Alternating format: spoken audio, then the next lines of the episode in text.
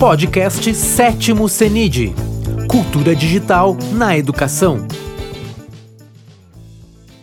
Olá, pessoal, tudo bem? Eu sou a professora Paola Cavalheiro Ponciano, aqui da Universidade Federal do Paraná, setor Palotina, e hoje é com imenso prazer que eu venho conversar com vocês, né, no nosso último dia de encontro das licenciaturas em computação.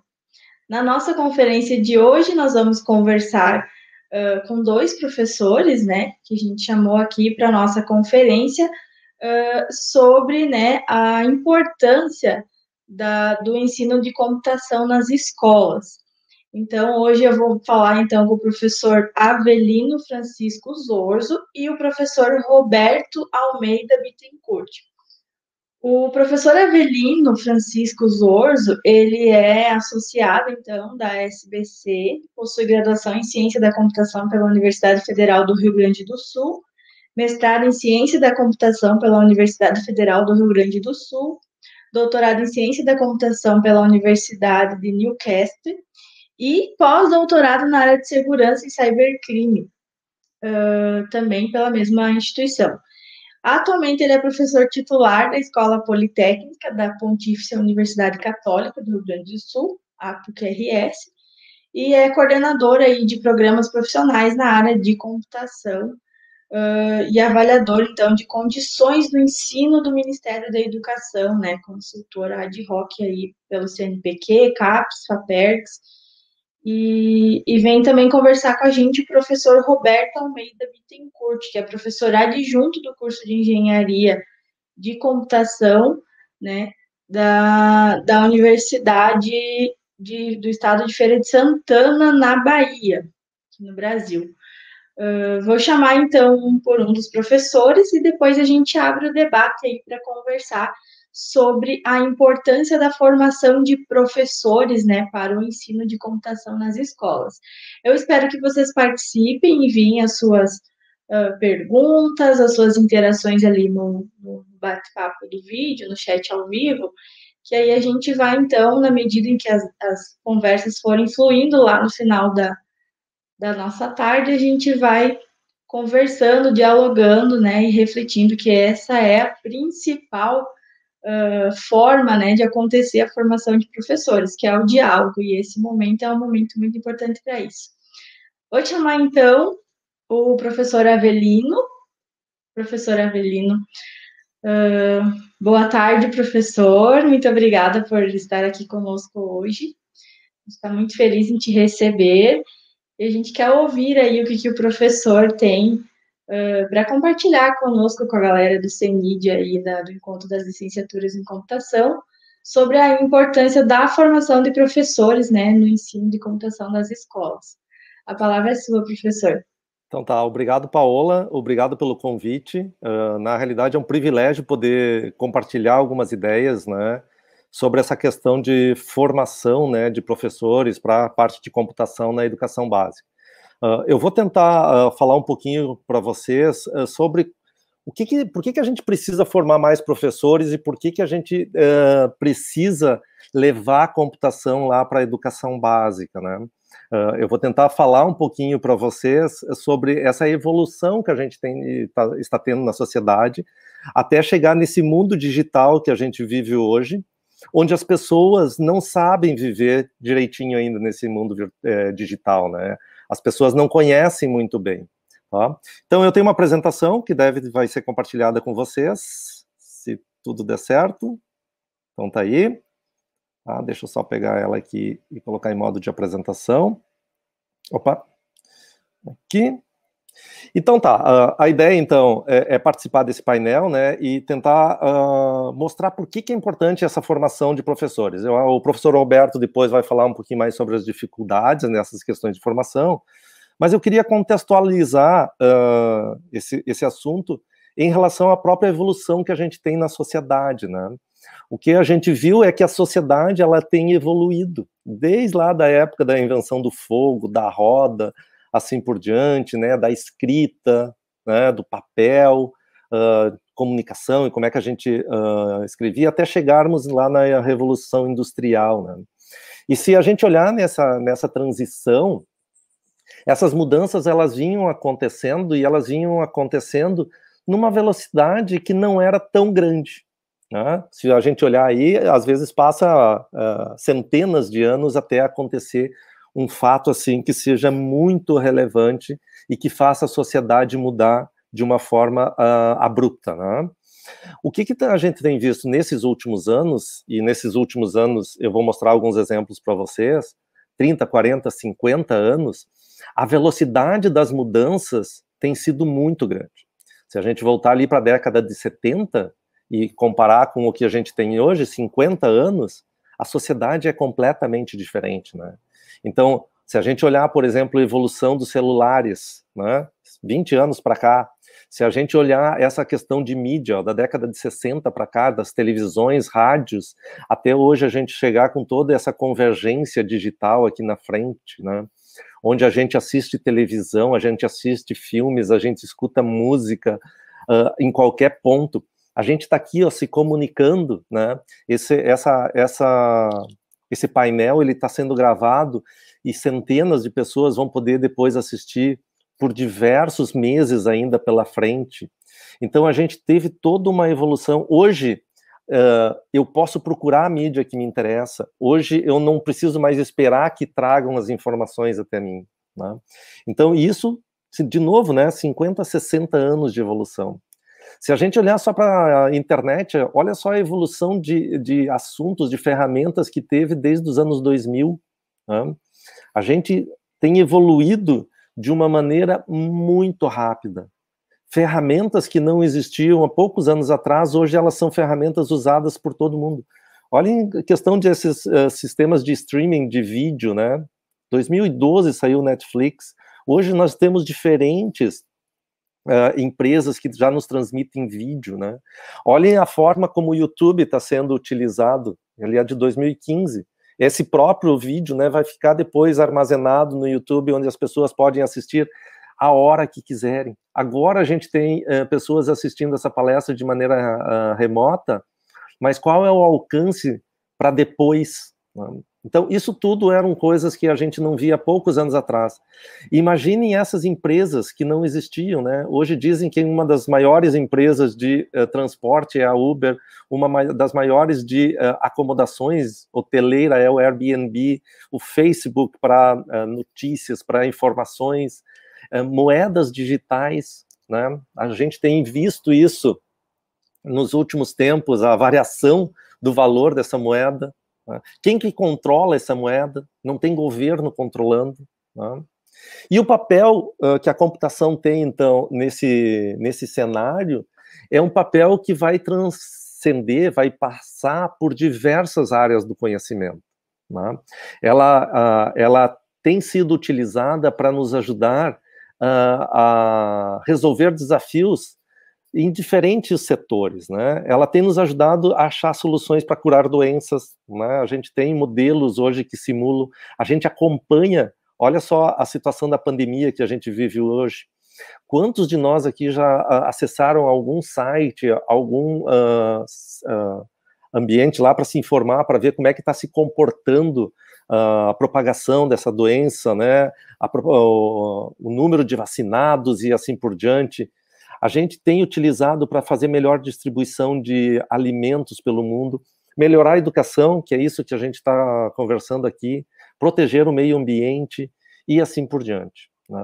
Uh, este símbolo que vocês veem aqui uh, é o símbolo de um, de um dos congressos da Sociedade Brasileira de Computação, de 2016, onde a gente mostrava que computação ela é uma disciplina uh, multi, interdisciplinar, né?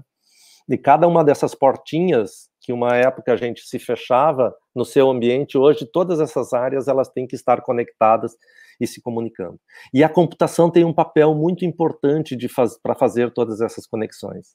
E aí aqui eu só vou passar alguns slides para mostrar para vocês as diferentes áreas né, que a computação, é, não são todas, são algumas, né, mas onde a computação tem um papel fundamental, né, se a gente olhar para a biologia, desde os algoritmos para a sequência do genoma humano, né, modelagem de estrutura de proteínas para a geração de novos medicamentos, novas vacinas, A gente pode ver células como circuitos elétricos, tá? modelagem do cérebro humano. Será que a gente vai conseguir fazer isso? Será que não? Na química, hoje a gente consegue fazer simulações né, de reações químicas antes de experimentar no mundo físico. Ou seja, a gente já pode verificar se determinadas reações químicas, qual é o comportamento delas parcialmente, né? Antes da gente ir para o mundo físico. A gente pode identificar os melhores agentes químicos para uh, melhorar essas condições de reações. Imaginem há 100 anos atrás, nada disso era possível, né? A questão, então, com geologia, quem aqui já não viu alguma coisa do uh, Google Earth, por exemplo? Né? A gente pode verificar e pode modelar todas as camadas da Terra, a gente pode verificar o impacto do Sol sobre a superfície, analisar diferentes tipos de solos e assim por diante. Na medicina, essa questão aqui de fazer cirurgias remotas, né? sem contar diversos outros mecanismos. Hoje, por exemplo, a gente fazer uma endoscopia, se a gente quiser, a gente engole uma pílula, né, uma cápsula, que fica batendo fotos do nosso estômago, intestino, depois a gente coleta essa cápsula, ou mesmo as fotos que estão sendo passadas para o nosso relógio, e depois a gente vai fazer a, a análise dessas fotos sistemas para a gente verificar se as imagens, se a gente identifica tumores, se a gente identifica doenças em um determinado paciente. Então, na medicina, o quanto a computação já tem ajudado. Na agricultura, hoje é difícil, em agricultura de alta precisão, que a gente chama, a gente não ter algum sistema que estejam uh, controlando né, colheitadeiras, controlando tratores, algumas empresas dessas que produzem esses tratores, eles estão investindo altamente em tecnologia, né? E a computação ela é fundamental para esse papel todo. Sem, sem a computação, eu diria, hoje a gente não teria a produção de alimentos que a gente uh, tem capacidade atualmente, tá? Na pecuária também, né, fazer o controle, olha, dê uma olhada aqui, todo o controle da, de peso, né, dos animais para produção de leite, tipo de alimentação, controle, automatização, né? Esse aqui é um processo todo automatizado para uh, do sistema leiteiro. Em sistema de bancário, o sistema bancário brasileiro é um exemplo, né, uh, no mundo de agilidade. Hoje a gente tem o banco no nosso celular. Né? O que, que eu tenho no meu celular? No meu celular eu faço todas as operações, exceto sacar o dinheiro mas eu posso transferir dinheiro, eu posso fazer pagamento de contas, eu posso fazer investimentos tá? em com um simples com, uh, aparelhinho como um celular. Né? Se vocês olharem aqui, ó, uh, existe já transação em algumas máquinas, né, essas máquinas uh, ATMs, para transacionar esses dinheiros eletrônicos, né, as cryptocurrencies, uh, como Bitcoin. Então, eu posso fazer transações em Bitcoin dentro dessas máquinas. Ou seja, as questões que eu posso estar trabalhando. Carros, carros autônomos que a gente tem, né? Hoje o carro ele já consegue andar sozinho. Hoje o carro ele tem um monte de sistemas que podem nos auxiliar. Em 2010 eu estava numa, num evento na, da comunidade europeia onde eles estavam vendo onde que eles iam investir os recursos para os últimos 10 anos. E um dos diretores da BMW fez uma afirmação que eu gosto de repetir até hoje. Em 2010, ele dizia que a BMW não era mais uma empresa de automóveis, ela era uma empresa da área de computação, de tanto software e hardware que era embarcado dentro de um carro. Né? São milhares, milhões de linhas de código que está lá dentro do carro controlando. Se a gente for para a aviação, isso também, né? E a computação ela está em volta de muito mais coisas, né? Desde a parte de animação, então aqui a aviação, uh, ah, para a, a, parte de esportes, né? De verificar como está o comportamento, como está a performance de um determinado atleta e assim por diante. E sem contar o que tem ainda pela frente, né? Se a gente for para a internet das coisas, que a gente está recém uh, engatinhando nessa, nessa parte, né? Já existem diversos uh, equipamentos vestíveis, né? Eu tenho aqui no, um, um, aparelhinho que fica controlando meu batimento cardíaco, que fica controlando quantos passos eu dou por dia, né? Fica verificando qual é o comportamento, mas vocês imaginem quantos, mais, quantos equipamentos podem ter dentro da nossa casa, né? Quantos equipamentos eu posso ter aqui que podem estar controlando e transformando a minha vida de uma maneira uh, melhor, vamos dizer assim. Inteligência artificial, que é um assunto que está no auge no momento, parece que tudo é inteligência artificial, né? Qualquer programinha que tem meia dúzia de ifs, o pessoal já diz que é inteligência artificial. Inteligência artificial vai muito além disso, né? não, não é simplesmente um conjunto de ifs que vai me fazer um sistema ser, ter inteligência artificial. Mas a gente também já está começando a ter alguns resultados que são interessantes uh, nesse setor. E aonde que nós vamos parar né? O quanto que isso tem para avançar ainda. O que, que nos espera no futuro? Né? Tanta coisa que a gente ainda tem para ver. E o que, que tem a ver isso com a formação? Tem a ver com essa mudança né, que a gente está vendo do mundo físico para o mundo digital. Então, uh, o mundo real, né, esse mundo físico, quanto tempo faz que a gente tem formação de professores para esse mundo físico? Centenas de anos, né? Ou milhares de anos que a gente capacita uh, professores para ensinar quem? As pessoas, né, as questões de física, como é que são a trajetória, por exemplo, de mísseis, como é que são as questões de peso, né, como é que é na química, como o átomo funciona, como funciona a questão dos combustíveis, biologia, e assim por diante, ou seja, a gente tem formação para professores há centenas de anos para tra tratar desse mundo físico. E o mundo digital? Há quanto tempo nós estamos capacitando professores? As licenciaturas em computação, que é algo que a Sociedade Brasileira de Computação defende, já existem há algumas décadas, né? Mas a sociedade, ela entendeu a importância dessa, dessa formação, né, para atuar nesse mundo.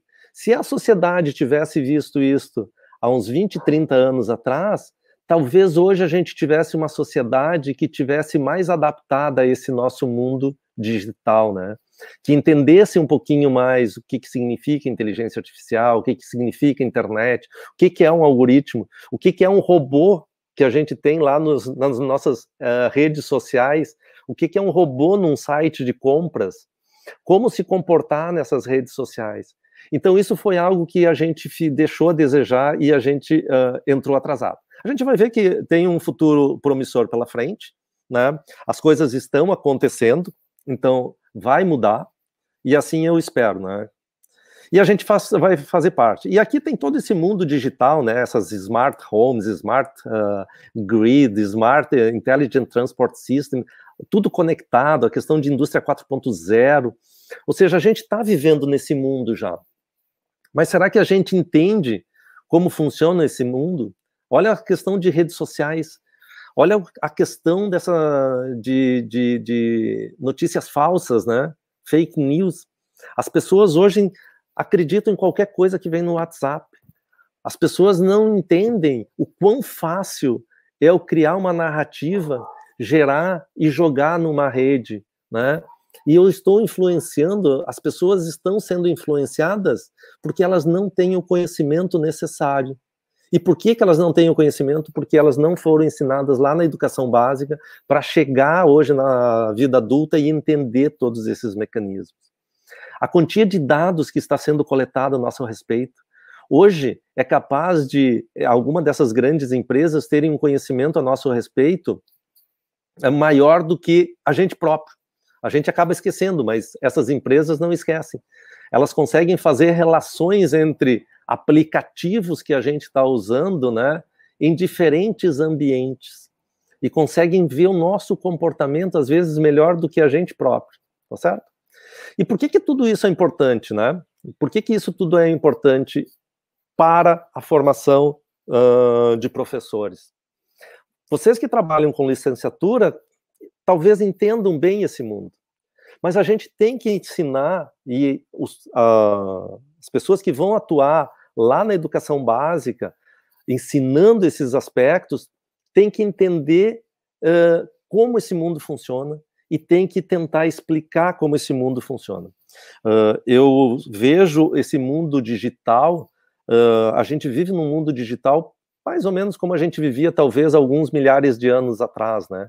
Quando o ser humano saiu da caverna e foi se avançar mato adentro sem conhecer os perigos que lá existiam. Hoje as pessoas entram nesse mundo digital sem conhecer os perigos que existem no mundo digital.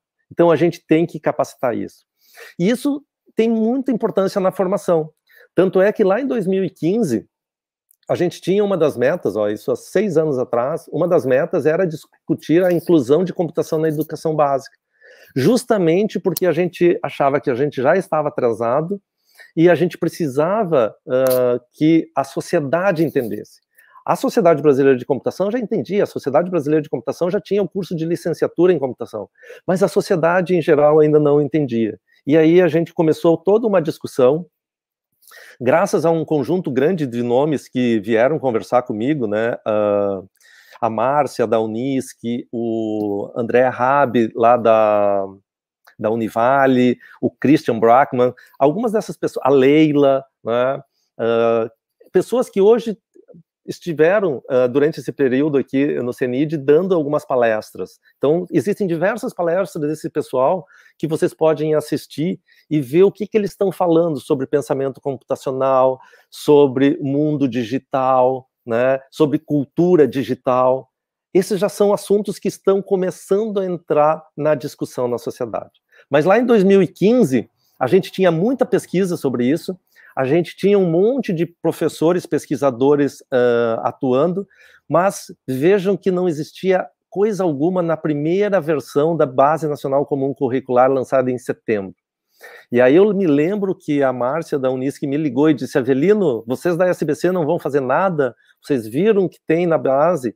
E aí a gente começou a olhar e diversas outras pessoas. O André Rabi já tinha me cobrado em julho de 2015, quando eu assumi uh, a diretoria da SBC, sobre se a gente ia, não ia fazer coisa alguma para a educação básica. E já estava lá, era uma meta que a gente tinha, porque a gente via que a Sociedade Brasileira de Computação tinha que ser o carro-chefe nessa discussão.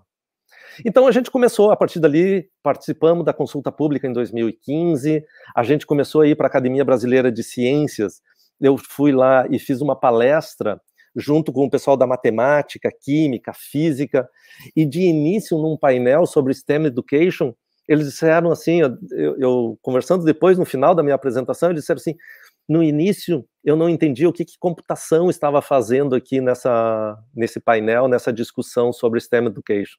Depois da tua fala eu entendi, sabe? E aí as pessoas começaram a entender essa, esse papel. Nós fizemos diversas reuniões, né? O professor Daltro, o professor Lisandro, eu enquanto diretor e outras pessoas com o secretário de Educação Básica em Brasília, em Porto Alegre, né? Depois a gente foi falar com o ministro e assim por diante para a gente tentar então incluir de alguma forma. Em março de 2016 a gente disse a gente tem que fazer alguma coisa. Era o ideal, não era longe do ideal, mas a gente tinha que dizer a formação dos professores tem que levar em conta essas questões, né? Essa questão dos modelos computacional, pensamento computacional e assim por diante, tá? Então a gente foi indo e aí uh, a gente tem um conjunto de documentos que foram lançados que vocês podem dar uma olhada para entender o que, que, se pensa de computação na educação básica. Tem a primeira versão lá de, de 2017, né, sobre o que a gente chamou de referenciais de formação uh, de computação na educação básica. Aí teve outras entidades que começaram a montar seus currículos de referência, e em 2018, efetivamente, computação estava lá. Né? Vocês já vão ver, eu vou falar rapidamente, já está terminando o meu tempo. Mas, uh, então, foi levado para a base. Do jeito que a gente imaginava? Não, não foi do jeito que a gente imaginava, mas foi um passo muito grande porque boa parte da discussão que a gente teve dentro do contexto da SBC, dentro do contexto lá com o pessoal da Comissão Especial de Informática na Educação, dentro de um grupo que estava já se formando para uh, ah, criar um grupo especial de ensino de computação, né, que espero que daqui a pouquinho ele vire uma comissão especial também, né, uh, hoje tem um grupo uh, um grupo lá de interesse na área de ensino de computação, isso espero que vire uma, uma comissão especial dentro da Sociedade Brasileira de Computação.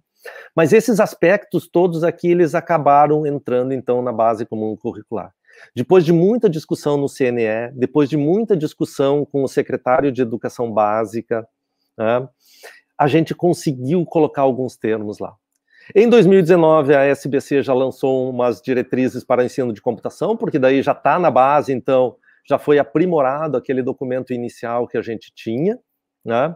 E aqui, ó, eu gosto de mencionar um conjunto de pessoas, não é exaustivo, mas é um conjunto de pessoas que participou lá naquela primeira comissão responsável. Mas muitas pessoas nos ajudaram aqui nas discussões. Uh, se fosse listar todas as pessoas que participaram dessa discussão, daria mais de uma, uma página aqui de nomes, né? Mas esses for, foram as pessoas que montaram a comissão, conversaram com seus colegas e montaram então a primeira versão. Isso tem avançado, hoje a gente está começando a ter livros já de computação na educação básica. Esse aqui foi um que uh, a gente teve o privilégio de, de, de, organizar, onde tem alguns capítulos falando sobre fundamentos de computação na educação básica e também algumas experiências né, que os professores podem olhar e depois levar para a sala de aula. Tá?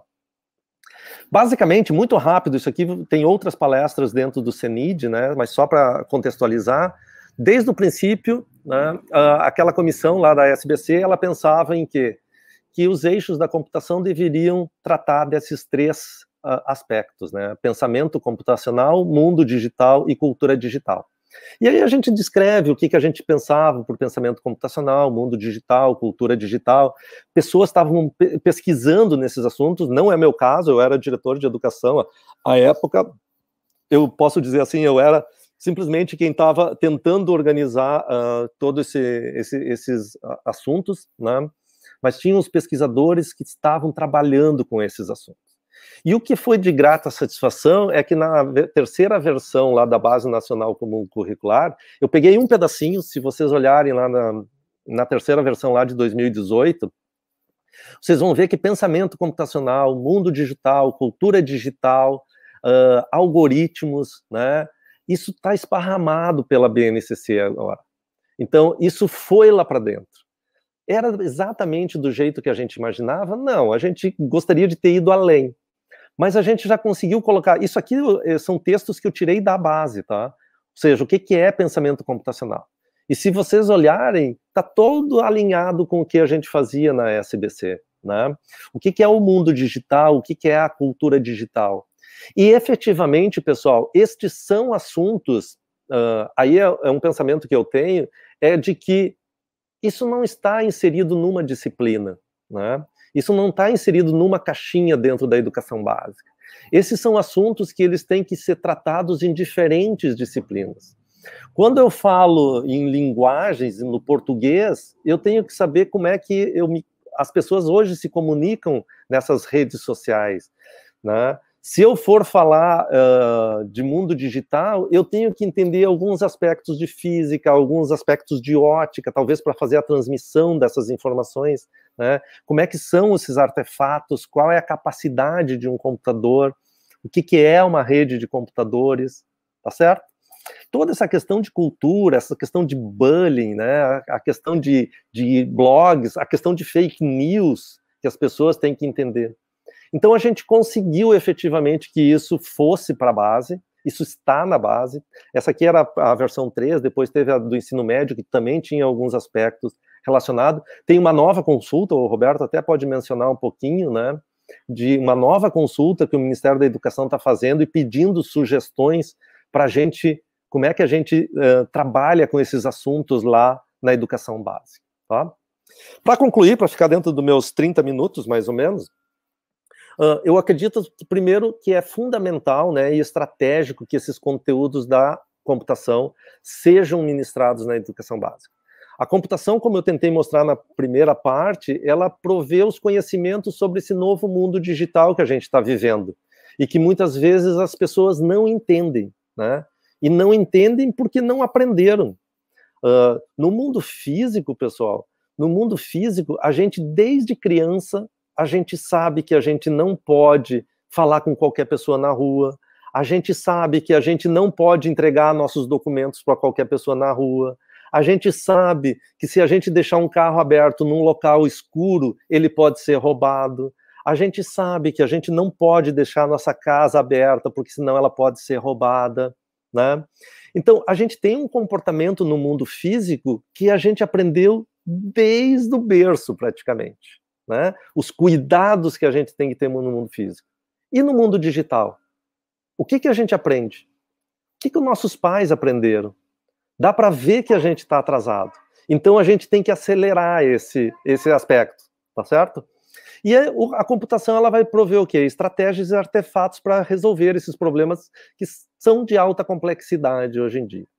E com isso a gente a tendência é de ter um incremento na demanda de professores com conhecimento de computação para atuar na educação básica. Né? Vocês também devem ter visto alguns painéis aqui falando sobre computação em outros países. Computação já está sendo uh, ensinada na educação básica em diversos países em diversos anos de uma maneira estrutural. No Brasil também estava. Nós temos uh, alguns professores heróis, né, que já tentavam levar a computação para a educação básica nas suas escolas, não de uma maneira articulada de nível nacional. E agora eu acredito que a gente tem pelo menos um arcabouço, né, que é a Base Nacional Comum Curricular, que disseminou esse conhecimento para ser visto pelo menos no Brasil como um todo. E aí os professores que atuam nas licenciaturas, eles têm agora como chegar a dizer, não, mas está aqui, ó, está lá na base. Isso é importante, isso é fundamental. Antes, eu acho que os professores das licenciaturas deveriam se sentir como o Dom Quixote, né, lutando contra os moinhos de vento. Hoje não, hoje eles têm já algum suporte. E isso foi uh, algo muito, muito legal que aconteceu nesses últimos cinco anos. Então eu vou parar por aqui, depois eu me coloco à disposição uh, para a gente discutir um pouquinho sobre esses assuntos que eu levantei uh, nesta, nesta primeira parte da, da minha participação. Bacana, professor. Muito obrigada. Essa sua primeira participação aí foi muito rica, né? Uh, como a Roselma França colocou ali nos comentários, muito bom resgatar, então, esse histórico, né, sobre a computação na educação básica, no, em termos, né, do país, uh, e principalmente essas suas abordagens, né, tanto no contexto de apresentar como a computação hoje está presente no nosso cotidiano, né, mas também de abrir caminhos aí para nós pensarmos uh, a formação, né, de professores, né, a licenciatura Isso. em computação é o tema da nossa do nosso encontro. Então, como como se como que a comunidade pode receber aí a o, os louros do que a gente vem produzindo né, nas licenciaturas, Isso. no sentido de preparar os estudantes da educação básica para essa nossa nova sociedade, né? Isso. Já diria o Manuel Castro, a gente tem uma sociedade em rede que vem cada vez mais, já não é mais algo para o futuro, é algo que é hoje, né? Isso. Tanto é, e... tanto é que a gente está aqui, né? Tá todo mundo na sua casa, tá todo mundo conversando, cada um deve ter uns dois ou três computadores, todos conectados em rede, né? Perfeito. Então, professor, uh, daqui a pouco a gente chama de novo para as nossas reflexões, né? E eu vou chamar agora, então, o professor Roberto Bittencourt, que vai, então, também nos trazer aí essa, essa contribuição no sentido de pensarmos a importância da formação de professores para uh, o ensino de computação nas escolas. Professor? Oi. Roberto, boa tarde, boa tarde muito bem-vindo. É muito Obrigado. bom poder ter o senhor com a gente aqui para conversarmos, né? E também, da mesma forma que fizemos com o professor Avelino, uh, gostaríamos de ouvir aí as suas contribuições nesse nosso bate-papo de hoje sobre a formação de professores para a computação nas escolas. Muito bem-vindo, professor, a palavra é sua. Obrigado, Paola. Acho que eu vou começar, né, então, com o título do painel, né, e pensando é, se o ponto é realmente a importância da formação de professores para o ensino de computação nas escolas, né? Ou talvez para nós já esteja bastante claro que é importante, né? Então, quem está atuando na educação em computação, os que estão trabalhando na licenciatura em computação, seja ensinando, seja formando seus os licenciados, os licenciandos que estão se formando, né? eu acho que não tem dúvida sobre essa questão. Eu acho que a dúvida está em outra parte né, da, da sociedade. A dúvida talvez esteja ainda em nossas escolas, a dúvida esteja ainda em nossas universidades, em nossas instituições de ensino e, e talvez na sociedade como um todo, né? Então, eu queria trazer algumas provocações para a turma aqui pensar, refletir, debater, né? Eu acho que talvez seja o mais interessante de um painel, né? Então, deixa eu começar colocando, então, é, onde eu, o que eu vivi e que me, me levou a essas reflexões que eu estou trazendo aqui hoje. Né? Então, para começar, eu não sou licenciado em computação, né? e, mas eu já sou professor universitário há, há algum tempo, né? cerca de duas, 20 anos aí trabalhando. E desde menino, na verdade, eu era sempre muito apaixonado pela ideia de ensinar e, e de aprender. Né? E, e surgiu naturalmente, né, após a minha trajetória né, de formação, a, a vontade de voltar para a escola, né, e, e, trazer aquela forma de aprender, né, tão divertida, tão lúdica que eu tive quando eu era adolescente. E, e que a gente sentia, na verdade, que naquele tempo era talvez é, direcionada para poucas pessoas ou não conseguiu atingir um universo tão grande. E a, a, a, computação na educação, ela já está aí há muito tempo, né? E, e desde o, o, trabalho de Papert, a gente sabe né, que tem esforços extraordinários né, para a computação, né, seja para você aprender a pensar de uma maneira diferente, seja para você é, aprender melhor outras coisas pelo próprio uso da computação. Mas o fato é que é, a gente não conseguiu atingir um público muito grande naquele momento. E aí começou a surgir a ideia de que talvez isso seja para poucos, né? E infelizmente então a gente viveu essa esse hiato na formação em computação na, nas escolas no, no mundo e no Brasil, em que a gente passou a ensinar apenas as pessoas a usar as ferramentas da computação, né, a serem usuários de informática. Né? E a gente teve talvez duas décadas disso em nossas escolas, né? E essa coisa com certeza influenciou também a formação das licenciaturas em computação. É, então, os licenciados em computação, eles, eles trabalham questões relacionadas a, a esse aspecto também de letramento digital, de formação da, das nossas crianças e adolescentes né, sobre, sobre este mundo digital, né, como o Avelino falou bem mas o fato é que a computação é, mesmo ela saiu do, do foco durante um tempo e agora ela retorna ao foco, né? Ela retorna com força em muitos países, né? E, e com todos esses esforços da nossa comunidade de, de educação em computação no país, né?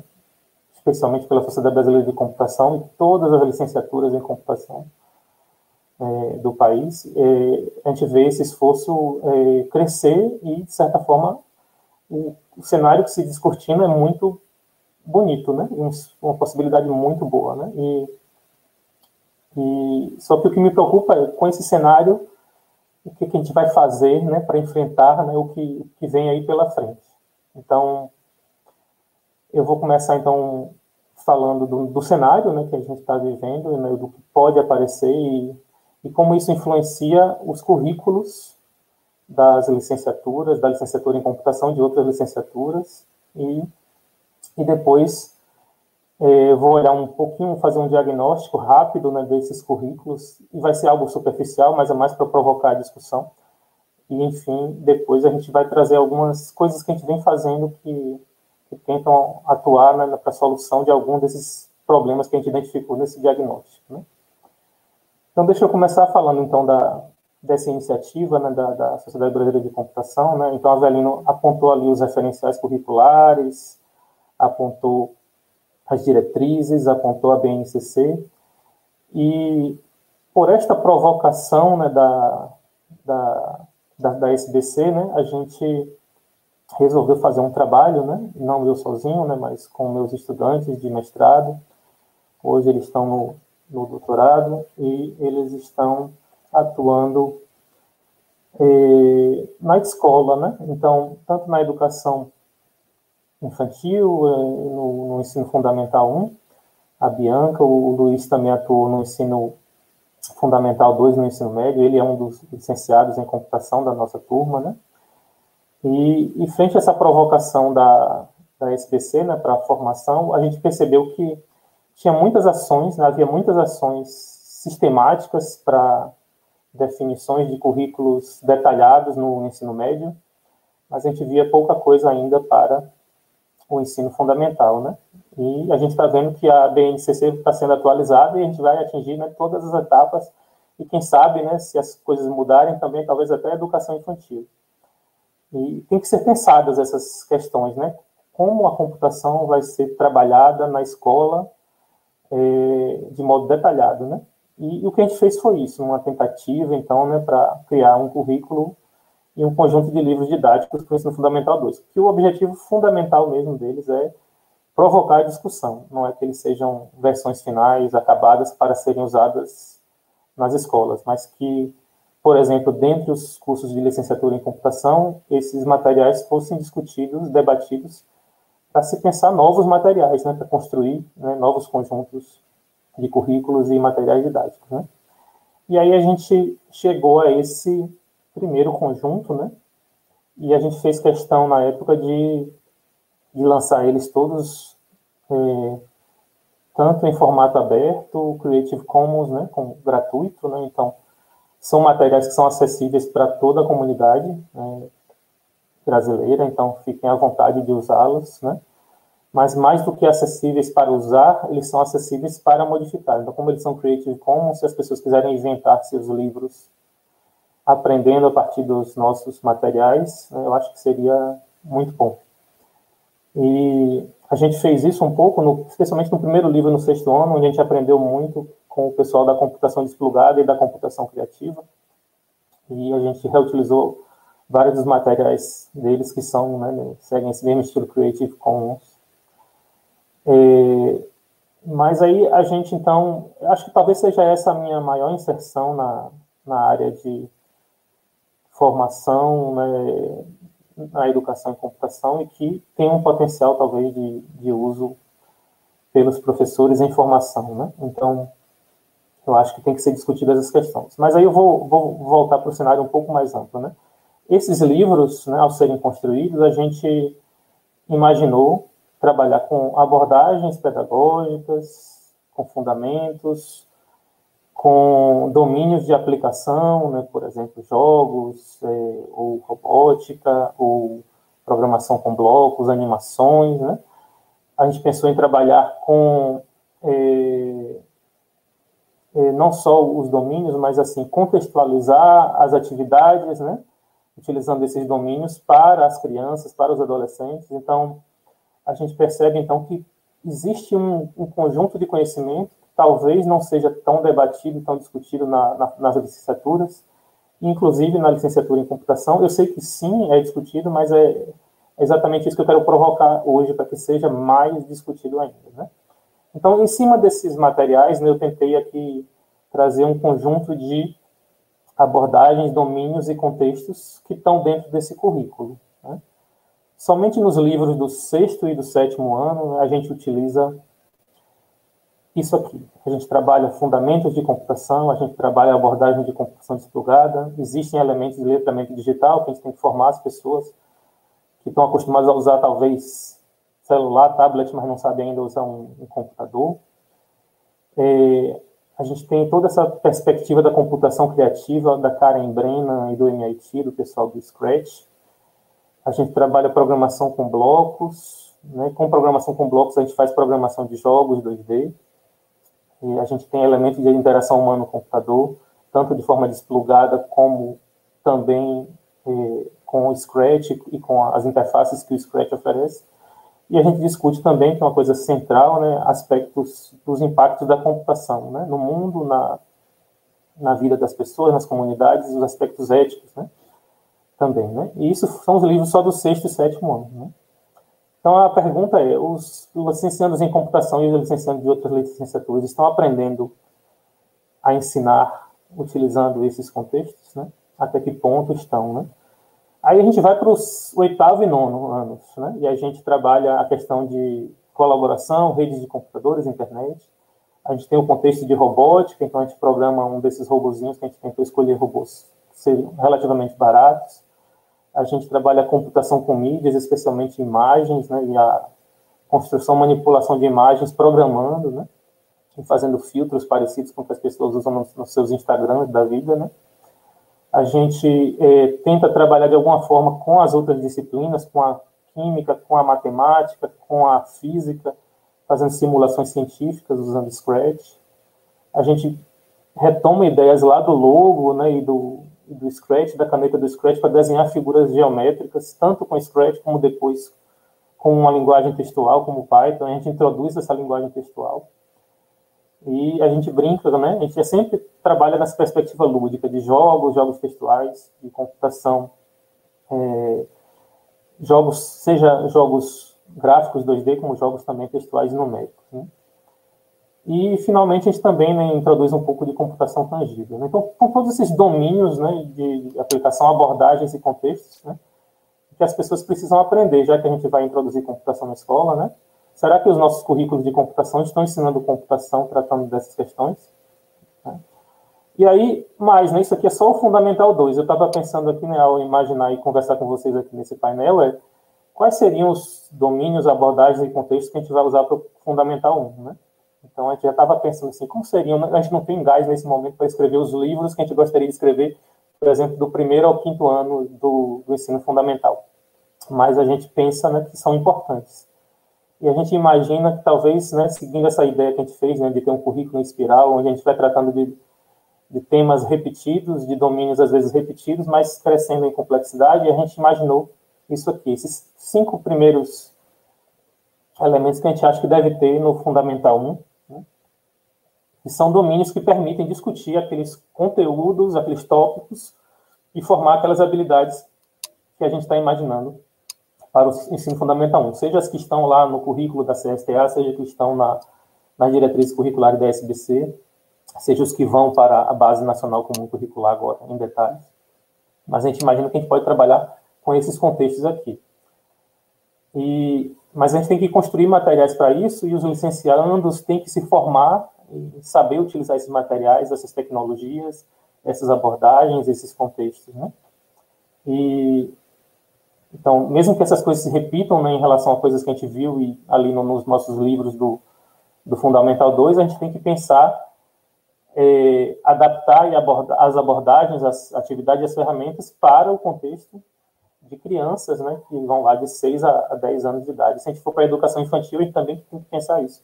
A gente sabe que tem muita gente né, que está atuando nisso em pesquisas, né, e vários de vocês estão fazendo isso. Mas a, a, questão é, essas coisas estão indo para o ensino, né? estão entrando nos currículos, né? E aí eu também pensei rapidamente aqui, né? E a gente está começando a trabalhar na, na, na escrita de, de, materiais para o ensino médio, né? E a gente ficou imaginando quais são as abordagens, domínios e contextos que a gente pode trabalhar no ensino médio, porque tem mais coisas, né? Para a gente poder abordar essas questões que estão lá nos currículos, para que as pessoas entendam esse mundo digital que, que a Avelino falou tão bem. Né? Então, a gente imaginou alguns aqui, só alguns que a gente acha que podem ser utilizados no ensino médio, né? E já tem sido utilizado por algumas pessoas, né? Programação de apps com celular, né? A turma adora na adolescência, então por que não eles próprios construírem suas apps? Trabalhar com desenvolvimento de websites, isso faz parte lá da, das diretrizes curriculares.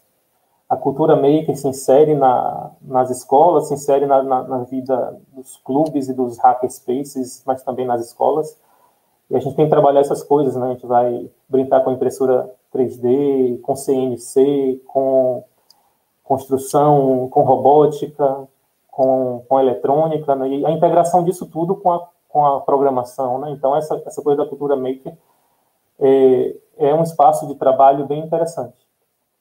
Mas tem outras coisas, né? A computação, ela não está tão distante, por exemplo, da mídia. E a produção é uma coisa produção cultural é uma coisa que é muito importante, interessa muitas pessoas, interessa a sociedade como um todo. Então, por que não trabalhar a computação também nesse contexto de produção de áudio e vídeo e de animações? A gente tem tanto youtuber, a gente tem tanto blogger, por que não trabalhar né, essas questões na formação na escola, né? e outras coisas mais que podem ser trabalhadas, como, por exemplo, a gente tem imaginado que, é, já que o pensamento computacional afeta fundamentalmente a vida das pessoas hoje, e afeta todas as ciências, e as pessoas talvez precisem entender desde muito cedo né, o quanto a computação tem um potencial na, na biologia, na, na, física, na química, na matemática, na, na nas letras, né? Então, elas precisam aprender é, essas coisas. Então, talvez uma maneira de fazer isso seria discutindo né, as questões né, de integração de dados, de interpretação de dados, né, à luz da ciência, mas apoiado pelo, pela, pelo processamento oferecido pela computação. Então, acho que isso se traz para o contexto específico do ensino médio, né, a gente tem condições de, de, de adaptar isso para a, o período, o estágio de formação que, que aqueles jovens estão. Né. E como sempre, né, do início ao fim do, do currículo, os impactos comunitários globais e éticos, né, a nossa cultura digital tem que envolver esse, esses aspectos, né. Mas então eu falei de tantas coisas, né, e agora deixa eu falar dos currículos, né. Primeiro, né, quem vai ensinar isso tudo nas escolas? Então a primeira pergunta que a gente faz é, será que são os licenciados em computação? Talvez sim, né? Então, pelo menos do ensino fundamental 2 até o ensino médio, né, do, do sexto ano ao nono, do primeiro ao terceiro do ensino médio, com certeza existe um espaço interessante de trabalho.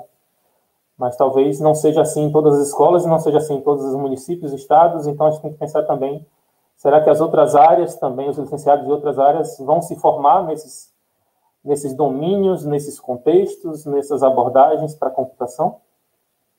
Quem serão eles? Serão os de matemática e ciências ou serão todos os professores de todas as áreas? Como eles serão formados? Né? E com certeza tem que trabalhar com os licenciados de pedagogia, né, os licenciados de pedagogia, em pedagogia, porque no ensino fundamental 1 e na educação infantil, com certeza serão eles que estarão trabalhando. Então, eles, eles terão essa formação, né? Será que eles têm hoje essa formação? Aí a primeira coisa que eu imaginei foi: onde se aprende essas coisas nos currículos de licenciatura em computação? Será que são nas disciplinas de computação? Será que são nas atividades de prática como componente curricular? Será que são no estágio supervisionado? Será que é no TCC? Será que é na, na metodologia científica? Será que é em disciplinas optativas, né? Então, esses contextos, esses domínios, eles vão surgindo e não existe espaço para todos eles no currículo, mas essas coisas têm que ser debatidas no currículo, né? Aí eu trouxe para vocês um currículo que é relativamente recente, de 2018, que é o currículo de licenciatura em computação da Universidade Federal Rural de Pernambuco, que é um currículo que eu gosto, acho bonito, bem desenhado, né? E, e se vocês olharem aqui, né, nesses números que tem à esquerda e à direita, né, a gente tem a, a carga horária das atividades em sala e a gente tem a carga horária da direita, que é a carga horária de prática como componente curricular.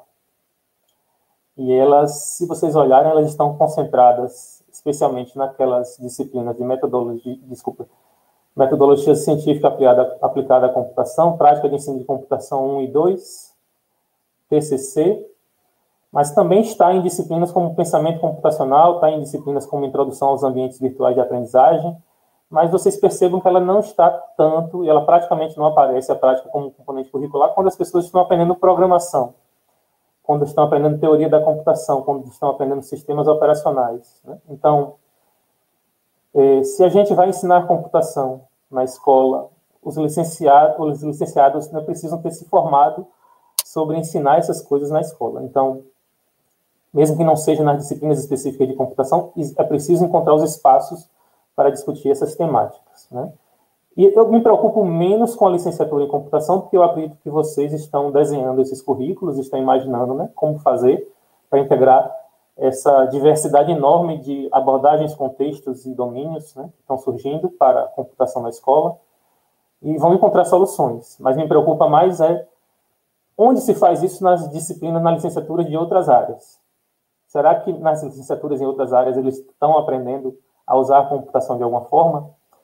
Aí eu pensei, deixa eu resgatar pelo menos os currículos de cursos de licenciatura de outras áreas que estão próximos de universidades que têm a licenciatura em eh, computação ali ao lado. Então, por exemplo, a Federal Rural de Pernambuco, a Federal da Paraíba, a Unisc, né, nessas instituições, as outras licenciaturas têm coisas sobre computação? Será que a gente conversa bastante com os nossos colegas da matemática, da física, sobre a computação, o impacto da computação, sobre o pensamento computacional, sobre o letramento computacional, sobre a fluência computacional e como isso pode afetar a vida deles em formação e a vida das pessoas que eles vão formar?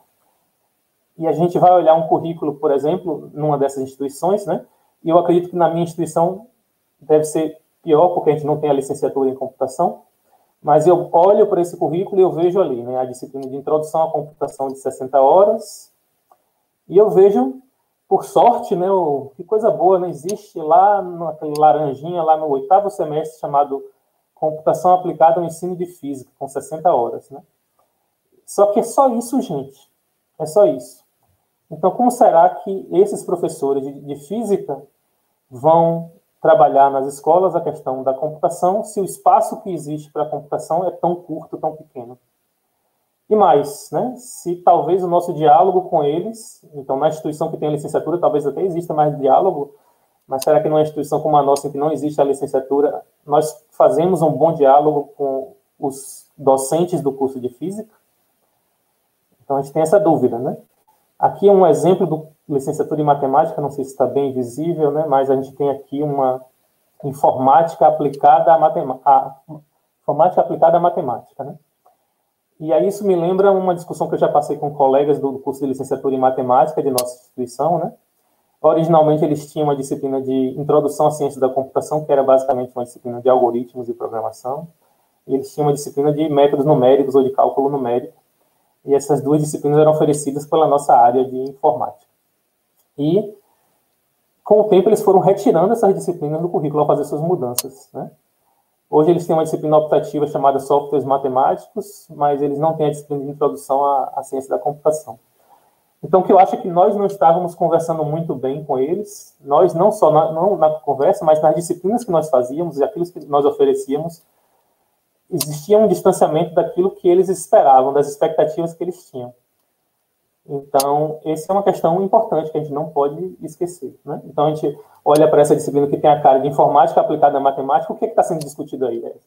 É, as pessoas aprenderem a usar software matemático, eles estão aprendendo a computação como uma forma de potencializar o aprendizado da matemática. Né? Então, ficam essas questões. Se está tão pouco no currículo, como esses domínios, contextos e abordagens vão ser ensinados por essas pessoas?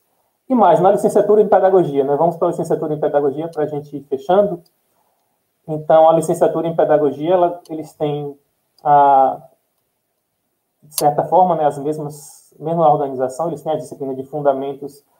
Vou trazer aqui esse currículo da, da licenciatura em pedagogia lá da Federal Rural de Pernambuco, né? Então, eles têm disciplinas de fundamentos da educação, têm disciplinas de é, conteúdo específico, né, como matemática, como ciências, como geografia e história. Eles têm disciplinas onde eles discutem né, conhecimento pedagógico de conteúdo na metodologia do ensino da língua portuguesa, da matemática, da física, da história, desculpa, das ciências, da história, da geografia e da arte.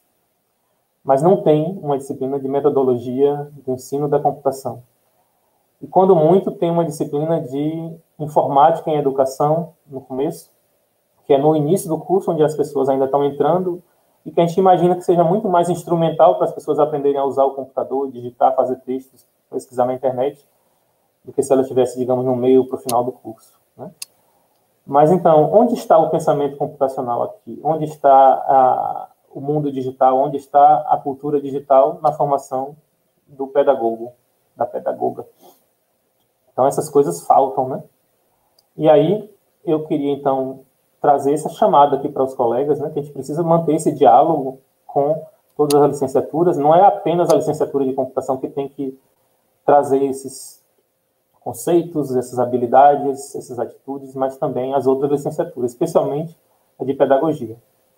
Mas como fazer isso com a visão atual que os nossos colegas da área de pedagogia, ou da área de licenciatura em física, ou da área de licenciatura em matemática, têm de nós da computação? Se nós não queremos conversar com eles, ou se nós, eu digo nós enquanto comunidade, o departamento de computação ou a área de computação que existe dentro de uma instituição, será que nós conversamos suficientemente com essas outras áreas? eu acredito que no, onde existe o curso de licenciatura, a conversa é maior, mas mesmo assim, a conversa é insuficiente.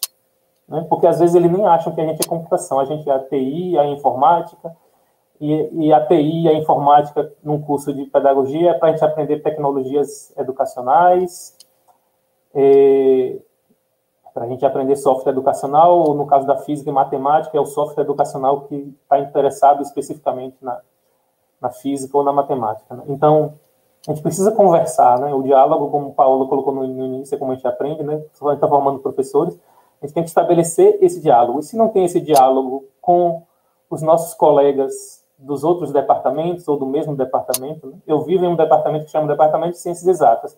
Lá eu tenho colegas professores de Química, Física, é, Geologia, quim, é, Estatística, Matemática, né?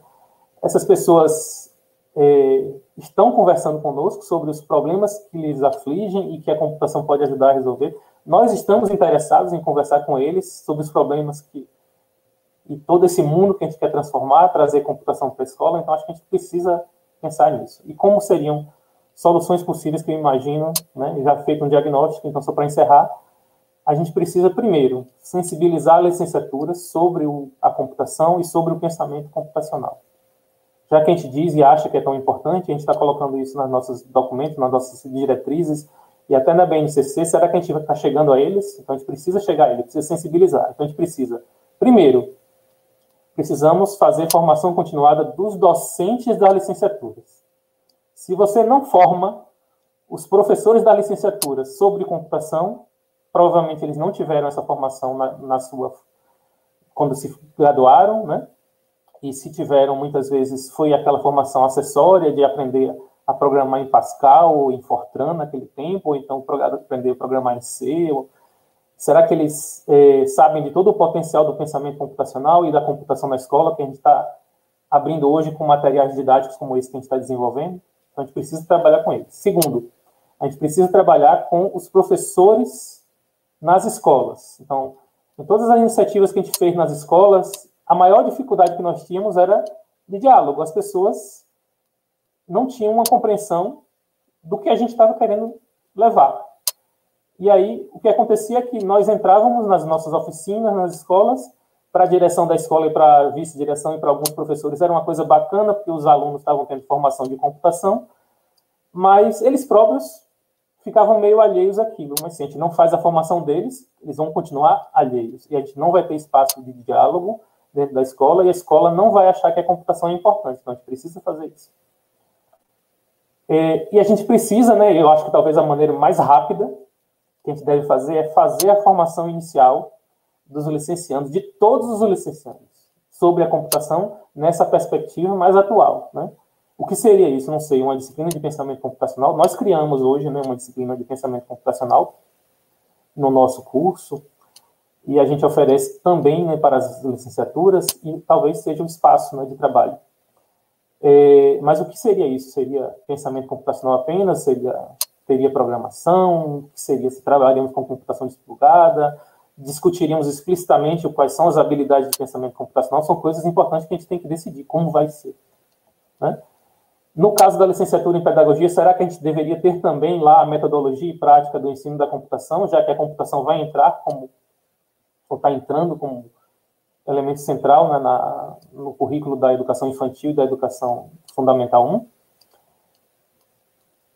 No caso das práticas, como componente curricular dos cursos de matemática, de física, de biologia, de história, será que não tem que ter mais um trabalho nosso de cooperação, no sentido em que esse Valdo Matos faz lá na, na UFBA com a computação desplugada interdisciplinar, onde ele procura espaços de cooperação com as outras licenciaturas para formação em sala de aula, integrando né, e sendo mais interdisciplinar? Será que a gente tem que oferecer também disciplinas optativas para a licenciatura sobre robótica educacional, sobre eh, computação com mídias, sobre... Será que nós queremos fazer isso? Será que os departamentos de computação querem fazer isso ou eles querem ficar ensinando a, a inteligência artificial no contexto apenas da inteligência artificial e não no contexto também da escola, por exemplo? Né? Então, acho que essas coisas são importantes. E para fechar, né, a gente tem alguns trabalhos que a gente está começando e alguns que a gente está já bem encaminhado sobre essa coisa dessa sensibilização. Né? Então a gente fez algumas atividades com licenciandos estão em andamento, né? A, escrita desse material está em andamento, e a gente analisa as percepções dos licenciandos. E o que a gente percebe é que realmente essa coisa tem que entrar na forma de disciplinas, com mais tempo de formação, porque as mudanças de percepções são difíceis, né? Todas essas discussões que a gente faz, às vezes, acaba ficando muito superficial para eles o que é o pensamento computacional, o que é a fluência digital, e acaba sempre retornando a uma visão da computação, né, da informática, como as tecnologias de informação e comunicação que podem servir para apoiar a, a, o ensino na, nas nossas escolas, mas não necessariamente na computação propriamente dita e no pensamento computacional propriamente dito. Né? No caso específico dos docentes das licenciaturas, a gente também fez essas atividades, né? E uma das coisas que a gente percebe é que sempre as pessoas voltam atrás, né? não é essa coisa do superficial. Elas, além de ficarem no superficial, eles voltam atrás aos conhecimentos e às percepções prévias que eles tinham da computação antes da gente falar dessa nova maneira de enxergar a computação pelo pensamento computacional e do impacto do pensamento computacional que pode ter nas, nas vidas e no trabalho em todas as áreas. Né? E, por fim, a gente fez, né, que acho que, gente, acho que é bem importante, né, se a gente tem que é, trabalhar com as percepções, a gente precisa ter instrumentos melhores para medir percepções. Né? Esses primeiros que a gente fez né, com os licenciados e com os docentes, a gente trabalhou bastante a questão do da entrevista, do diário de bordo, das atividades dos nossos alunos que formavam esses é, professores e esses licenciados. E, e eram essencialmente observações e entrevistas onde a gente fazia uma análise qualitativa. E nesse trabalho aqui de validação, a gente fez um instrumento realmente né, de mensuração de percepções, onde a gente tem cinco conceitos, que é se, os, se as pessoas expressam uma definição do que é pensamento computacional para eles. Então, a gente tem sete ou oito questões objetivas que acabam levando a essa mensuração desse conceito de definição de pensamento computacional. A gente tem a, a percepção sobre o uso de pensamento computacional em sala de aula, se isso é possível e como, como isso é possível. E as percepções dessas pessoas, né, seja docentes, seja licenciandos, seja é, pessoas de outras áreas, professores em escolas, as percepções que eles próprios têm em relação à computação. Eles se sentem confiantes sobre a computação, eles têm interesse na computação para apoiar as práticas deles, eles veem utilidade na computação para a vida deles ou para a vida dos estudantes deles, né? Então, a gente tem esse questionário hoje né, com 34 questões que permite é, mensurar esses conceitos e fazer avaliações dessas intervenções de análise de percepções, né? Porque não basta a gente chegar e fazer a atividade, né? A gente tem que fazer a atividade, fazer todas essas coisas de sensibilização, seja na forma de disciplina, seja na forma de atividades interdisciplinares, seja na forma de, de oficinas, mas ao final a gente tem que saber se a gente está se tá tendo sucesso nesse processo de transformação de mudança de percepções. Né? Então, é isso, né? Eu encerro aqui, acho que eu já falei até mais do que o tempo. Desculpe, Paola e a turma, e fico aí à disposição para conversar com vocês. Né? Maravilha, professor Roberto. E bacana a abordagem, né? A gente teve antes uma, uma visão relacionada, então, à, à organização, né, do professor uh, Avelino, e agora o professor Roberto nos traz aí, né, algumas possibilidades, como é o caso do, do material que, que foi criado lá da, da computação, né, inclusive nós temos uma, uma, uma questão aqui, né, sobre o material que o senhor te, apresentou lá no início, se ele é um recurso educacional aberto, que pode ser utilizado, compartilhado, né, no... Sim. Pode ficar à vontade de me chamar de você, por favor. Perdão. Paula e aqui todos, né? É, eu, eu mencionei que eles são Creative Commons, né? Então, eles são totalmente abertos, podem ser reutilizados, o uso é gratuito.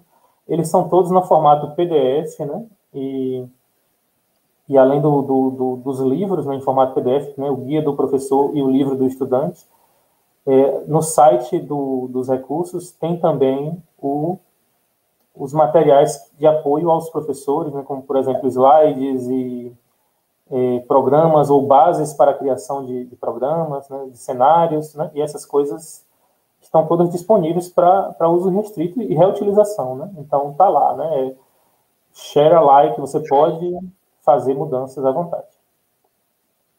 Perfeito. Então, uh, eu vou direcionar as questões, então, vou, vou convidar uh, o professor Avelino, né, para a gente, então, ver o que, que o pessoal trouxe aí de contribuições. Eu acredito que se, se tivéssemos mais tempo, né, poderíamos discutir mais à vontade, no entanto, nós temos aí 20 minutos para falar, então, uh, contextualizar aí esses debates, né, tanto a questão uh, da formação dos professores da licenciatura, que é uma pergunta que a gente sempre faz, né, quem ensina quem ensina, né, quem vai fazer a formação de quem forma professores.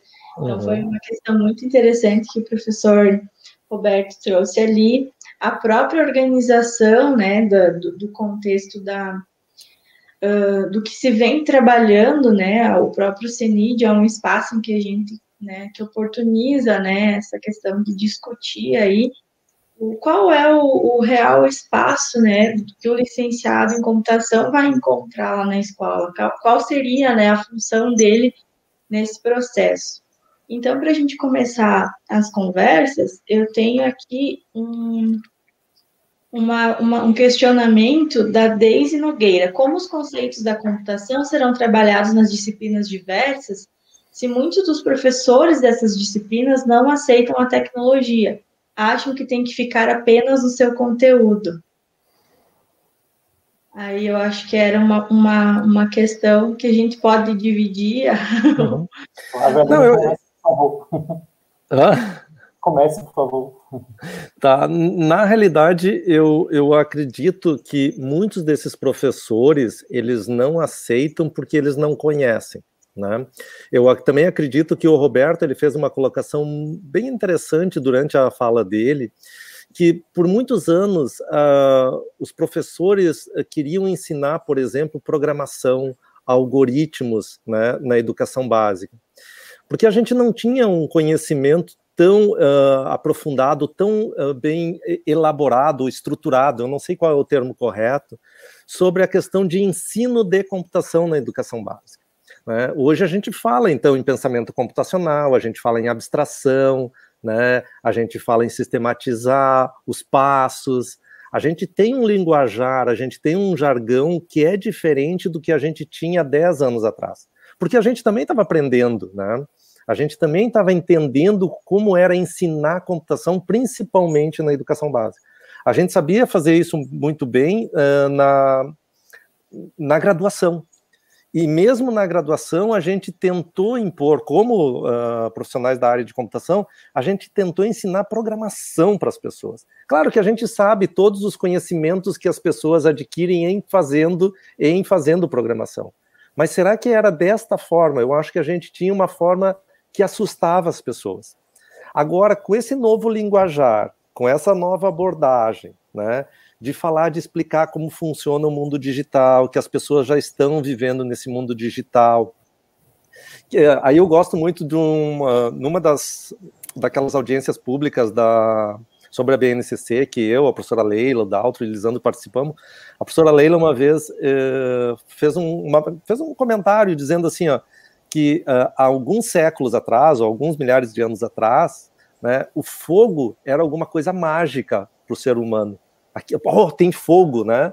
E as coisas foram começando a ser explicadas, que eu preciso de oxigênio, que eu preciso disso, que eu preciso daquilo, a gente foi aprendendo. Hoje, muitas pessoas veem ainda, ainda veem a computação como algo mágico, né?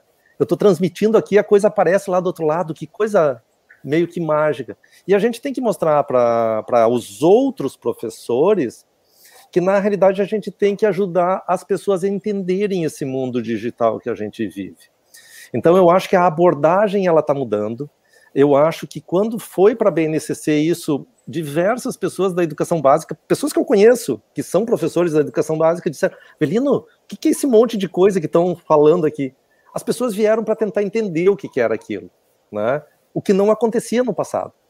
Eu já tive diversas pessoas, quando tu, a gente começa a falar desse contexto de pensamento computacional, computação desplugada, que tu pode usar programação, tu pode usar robótica, tu pode usar outras formas de ensinar, as pessoas começam a dizer assim: bah, eu achei que tu vinha aqui falar para a gente de programação. Porque eu acho que no passado a gente era muito focado em programação e eu acho que isso mudou. Então eu acho que a gente, com esse novo linguajar, com esse novo jargão mais bem estruturado, não significa que o pessoal da licenciatura já não tinha isso, né? Eu acho que agora a gente está num momento que é diferente, a gente tem um embasamento é, legal, que é a base, que a gente tem um approach diferente, né, uma forma diferente para chegar nessas outras pessoas. E muitos deles, não se assustem, tá? Muitos deles é, é, é natural do ser humano. Uh, eu não sei se o termo correto é esse também, tá? Mas as pessoas terem medo daquilo que não conhecem. Então, como elas não conhecem aquilo, a gente tem que chegar devagar e convencer, e mostrar, né? E, e fazer esse convencimento, daqui a pouquinho as pessoas vão dizer, pá, mas faz sentido isso. A gente tem que entender isso e a gente precisa ensinar. Bacana, professor. Só completar um é... pouco, talvez de uma maneira um pouco mais concreta, né, para em termos de materiais didáticos, né, que a gente tem pensado muito esses tempos.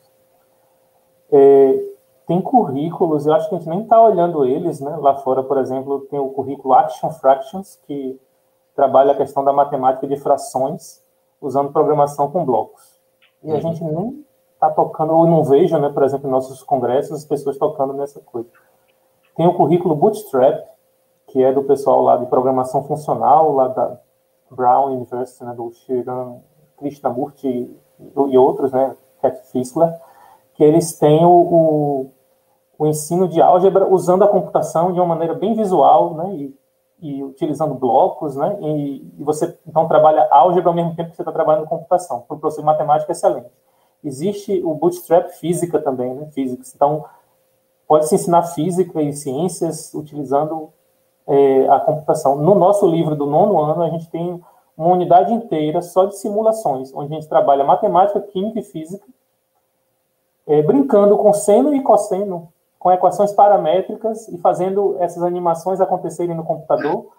E as pessoas veem, ah, eu posso fazer o movimento dos planetas em elipse, eu posso fazer o movimento dos, dos elétrons num círculo, descrevendo isso num computador. Que coisa bacana. E aprende matemática, aprende física e aprende química ao mesmo tempo. Então, eu acho que é um pouco das duas coisas, né? É, tem o aspecto de sensibilizar, né, que eu tinha mencionado antes, mas tem esse aspecto de construção de materiais didáticos que interessem os professores de matemática e os professores de física e integrem com eles, né? E aí tem tanto trabalho para a gente fazer, né? Vamos fazer, né? Vamos formar pessoas fazendo, criando esses materiais. Né?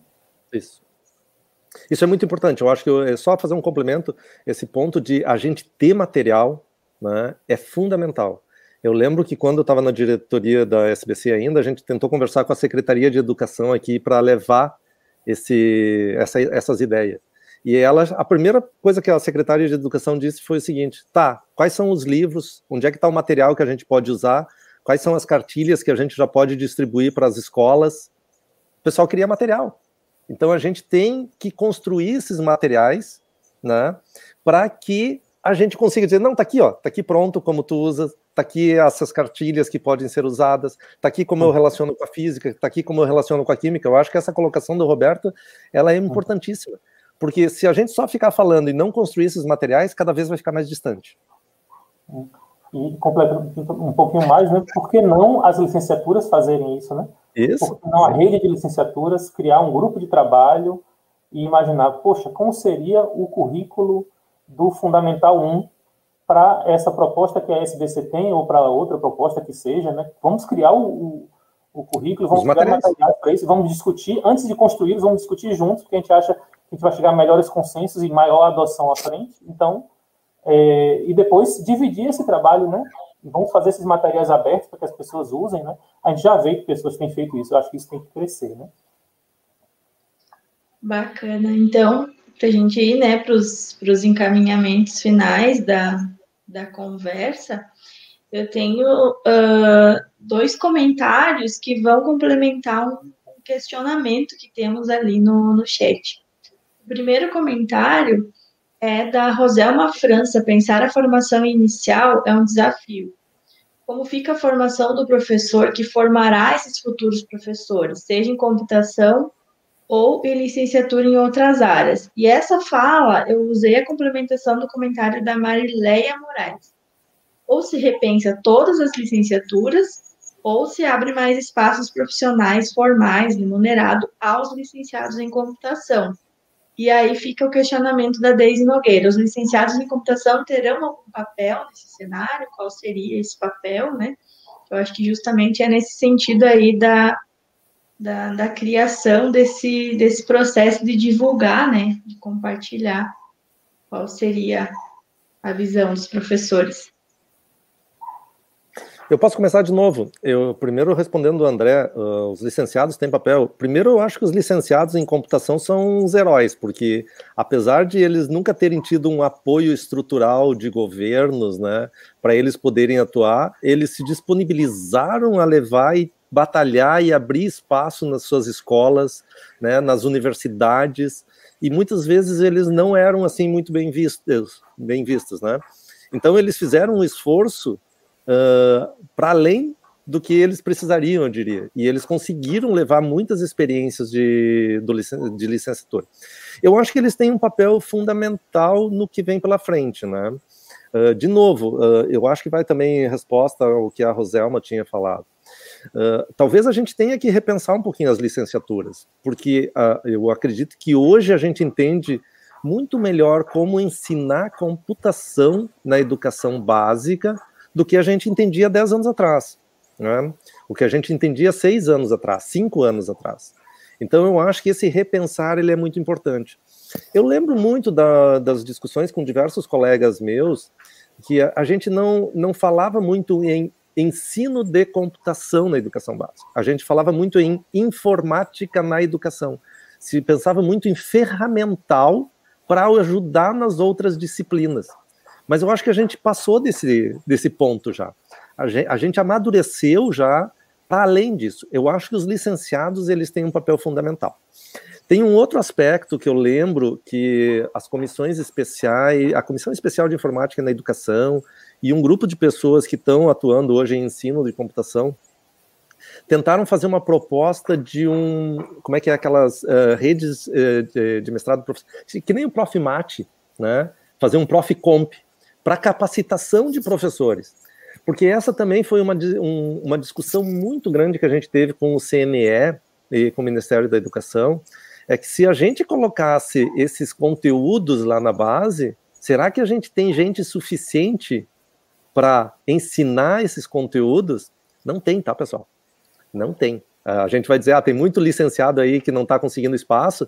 Não está porque a gente não chegou no ponto certo ainda. Mas se a gente pensar a quantia de professores que a gente precisaria, são milhares de escolas no Brasil todo, né? Que precisam ter esse conhecimento para conseguir implantar lá. E, e, e, eu diria assim, ó, um sozinho não vai conseguir. Então a gente precisa capacitar muito mais gente. Então, os licenciados eles têm um papel fundamental. Eu acho que a gente tem que repensar as licenciaturas neste novo contexto. A gente fez uns referenciais de formação em licenciatura um tempo atrás uh, recente até, mas eu acho que ele tem que ser constante, ele tem que ser repensado. E eu, e eu realmente acredito que dentro da comunidade tinha que dar uma pensada um pouquinho mais aprofundada neste uh, prof. comp, eu diria, né? Uh, ter um, um, mestrado profissional para formação de docentes, uh, professores, né, na área de computação. Na área de computação nesse sentido mais amplo, né? Eu acho que isso deve responder, pelo menos em parte, o que o pessoal estava perguntando. Roberto?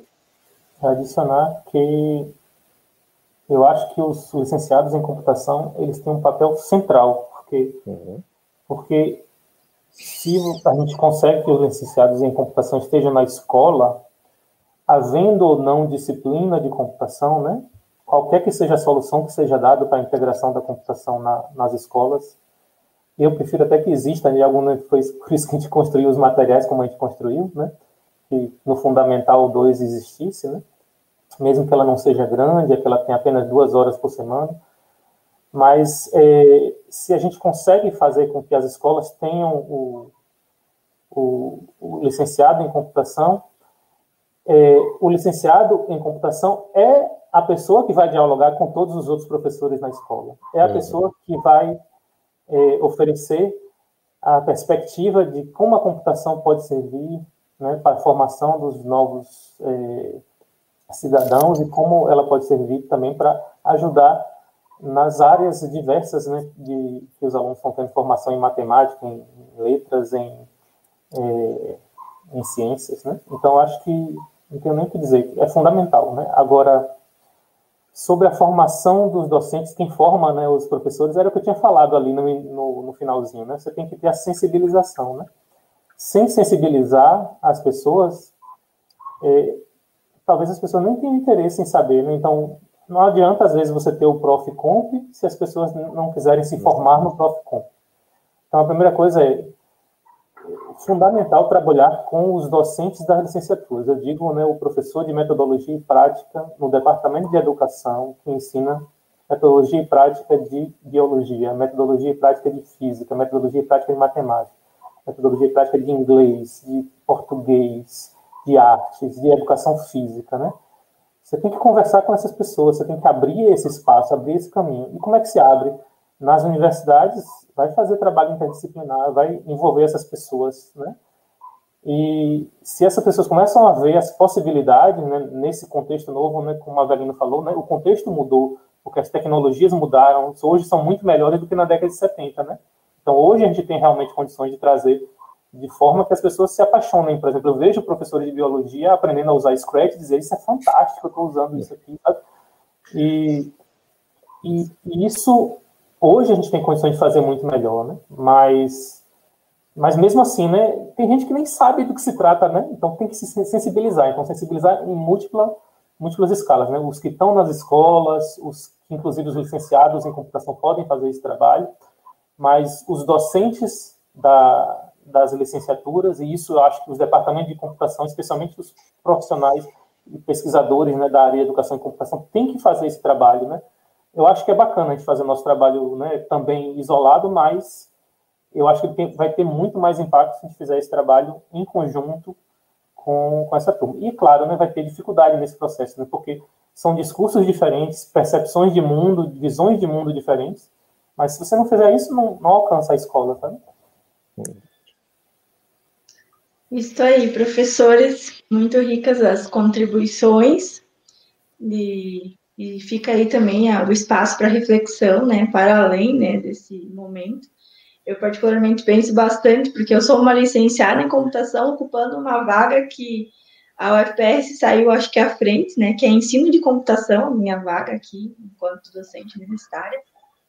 E não é no departamento de exatos, é junto com o pessoal da área de ensino. Então, é um momento que a gente tem aí pensando nesse sentido, né, que vai trazer, então, a gente ficar aberto também a, a pensar. Então, agora eu vou chamar o professor Adão, né, para a gente fazer, então, uh, esse processo aí, né, desse último dia de encerramento aí do, do encontro das licenciaturas, uh, para fazer, então, esse, esse fechamento, né, dessa tarde que foi muito rica aí de discussões e de contribuições, tanto do professor Roberto, do professor Avelino, como também uh, do pessoal, né, que participou aí assistindo e, e contribuindo. Uh, professor Adão já pode adentrar a sala. Tudo bom, professor? Boa tarde. Tudo bem. Uh, muitas questões, né? Trouxeram tanto Avelino como Roberto, questões que nos deixam uh, com vontade de quero mais, com vontade de discutir mais, né? E eu quero dizer aqui para vocês, já junto aqui, né, que eh, esses dois dias do terceiro encontro da licenciatura em computação, quase todos os momentos foram assim, né? Sempre com falas que uh, motivaram o pessoal a discutir mais. Hoje à tarde a gente teve o lançamento do dossiê, né? O dossiê uh, Ensino da Computação e Pensamento Computacional foi da mesma forma, né? Trouxeram muitas pesquisas interessantes, muitos estudos, e isso tudo vai ficar de material gravado dentro do CENID para compartilhar nas licenciaturas. Né? Eu fico feliz, Avelino e Roberto, de encerrar esse momento com vocês dois aqui, porque eu lembro que quando comecei a, a, a participar mais da, da, da, dos eventos da, da Sociedade Brasileira de Computação, o Avelino é uma pessoa que é muito comprometida, o Roberto tenho conhecido mais recentemente, que também é muito comprometido, e, e, sei o quanto a Sociedade Brasileira de Computação somos nós, né? Somos todos nós que participamos e que construímos ela. Desde, desde esse evento pequeno aqui, a rede das licenciaturas, eu, eu tenho participado muito com, os, com, com o grupo da licenciatura em computação. Esse evento que a gente está aqui, ele começou no, em 2012, né? E, e, eu quero dizer que uh, ele sempre vai continuar. Né? A, gente, a gente tem essa abertura do professor Adriano aqui no CENID, também tem que agradecer a ele, que ele sempre nos desafia a fazer esse, esse trabalho. Tá? Uh, mas ainda eu tenho que agradecer ao grupo que nos ajudou a organizar o evento né? Porque a gente sabe que para organizar um evento sempre dá uma demanda muito grande, né, de trabalho. E aí eu gostaria de organizar, de, uma, uh, de agradecer de uma forma especial ao professor André, que provavelmente está nos ouvindo aqui, do Instituto Federal do Triângulo Mineiro, a professora Beatriz Goldart, da, da UDESC, o professor Christian Brackman, meu colega aqui do Instituto Federal Farroupilha, a professora Paola Ponciano, que está aqui conosco, da Universidade Federal do Paraná, o professor Sidney Renato da Silveira, da Universidade Federal de Santa Maria, e o, e o Yannis uh, Biondo, que ele está aqui na técnica hoje, mas ele faz parte aqui do, da, do comitê organizador, né? Está aqui o Yannis, e o Yannis ele é um egresso da licenciatura em computação, que hoje faz mestrado, e eu fico com muito orgulho de dizer que os alunos que saem da licenciatura, eles estão com uma Paola lá na Universidade Federal do Paraná, outros fazendo doutorado, estudando. Eu acho que é esse movimento integrado que precisamos. A Sociedade Brasileira de Computação tem se movimentado muito, eu percebo isso, por meio da, da, da, dos referenciais que cria, das publicações, o GIEC tem se movimentado nesse momento, né, Roberto? Então é uhum. é por aí. E, e, as licenciaturas se movimentam a partir deste, destes eventos que a gente vai criando. Agora nós integramos também a rede das licenciaturas em computação, que anteriormente foi apresentada, né? Convidamos todos a participar. Eu acho que é esses movimentos que nos reforçam e nos deixam mais fortes, tá? Uh, mas além disso, como diz o Roberto, precisaremos articular uh, instituição formadora com escolas cada vez mais. Né? Ouvir o que, que as escolas querem, afinal.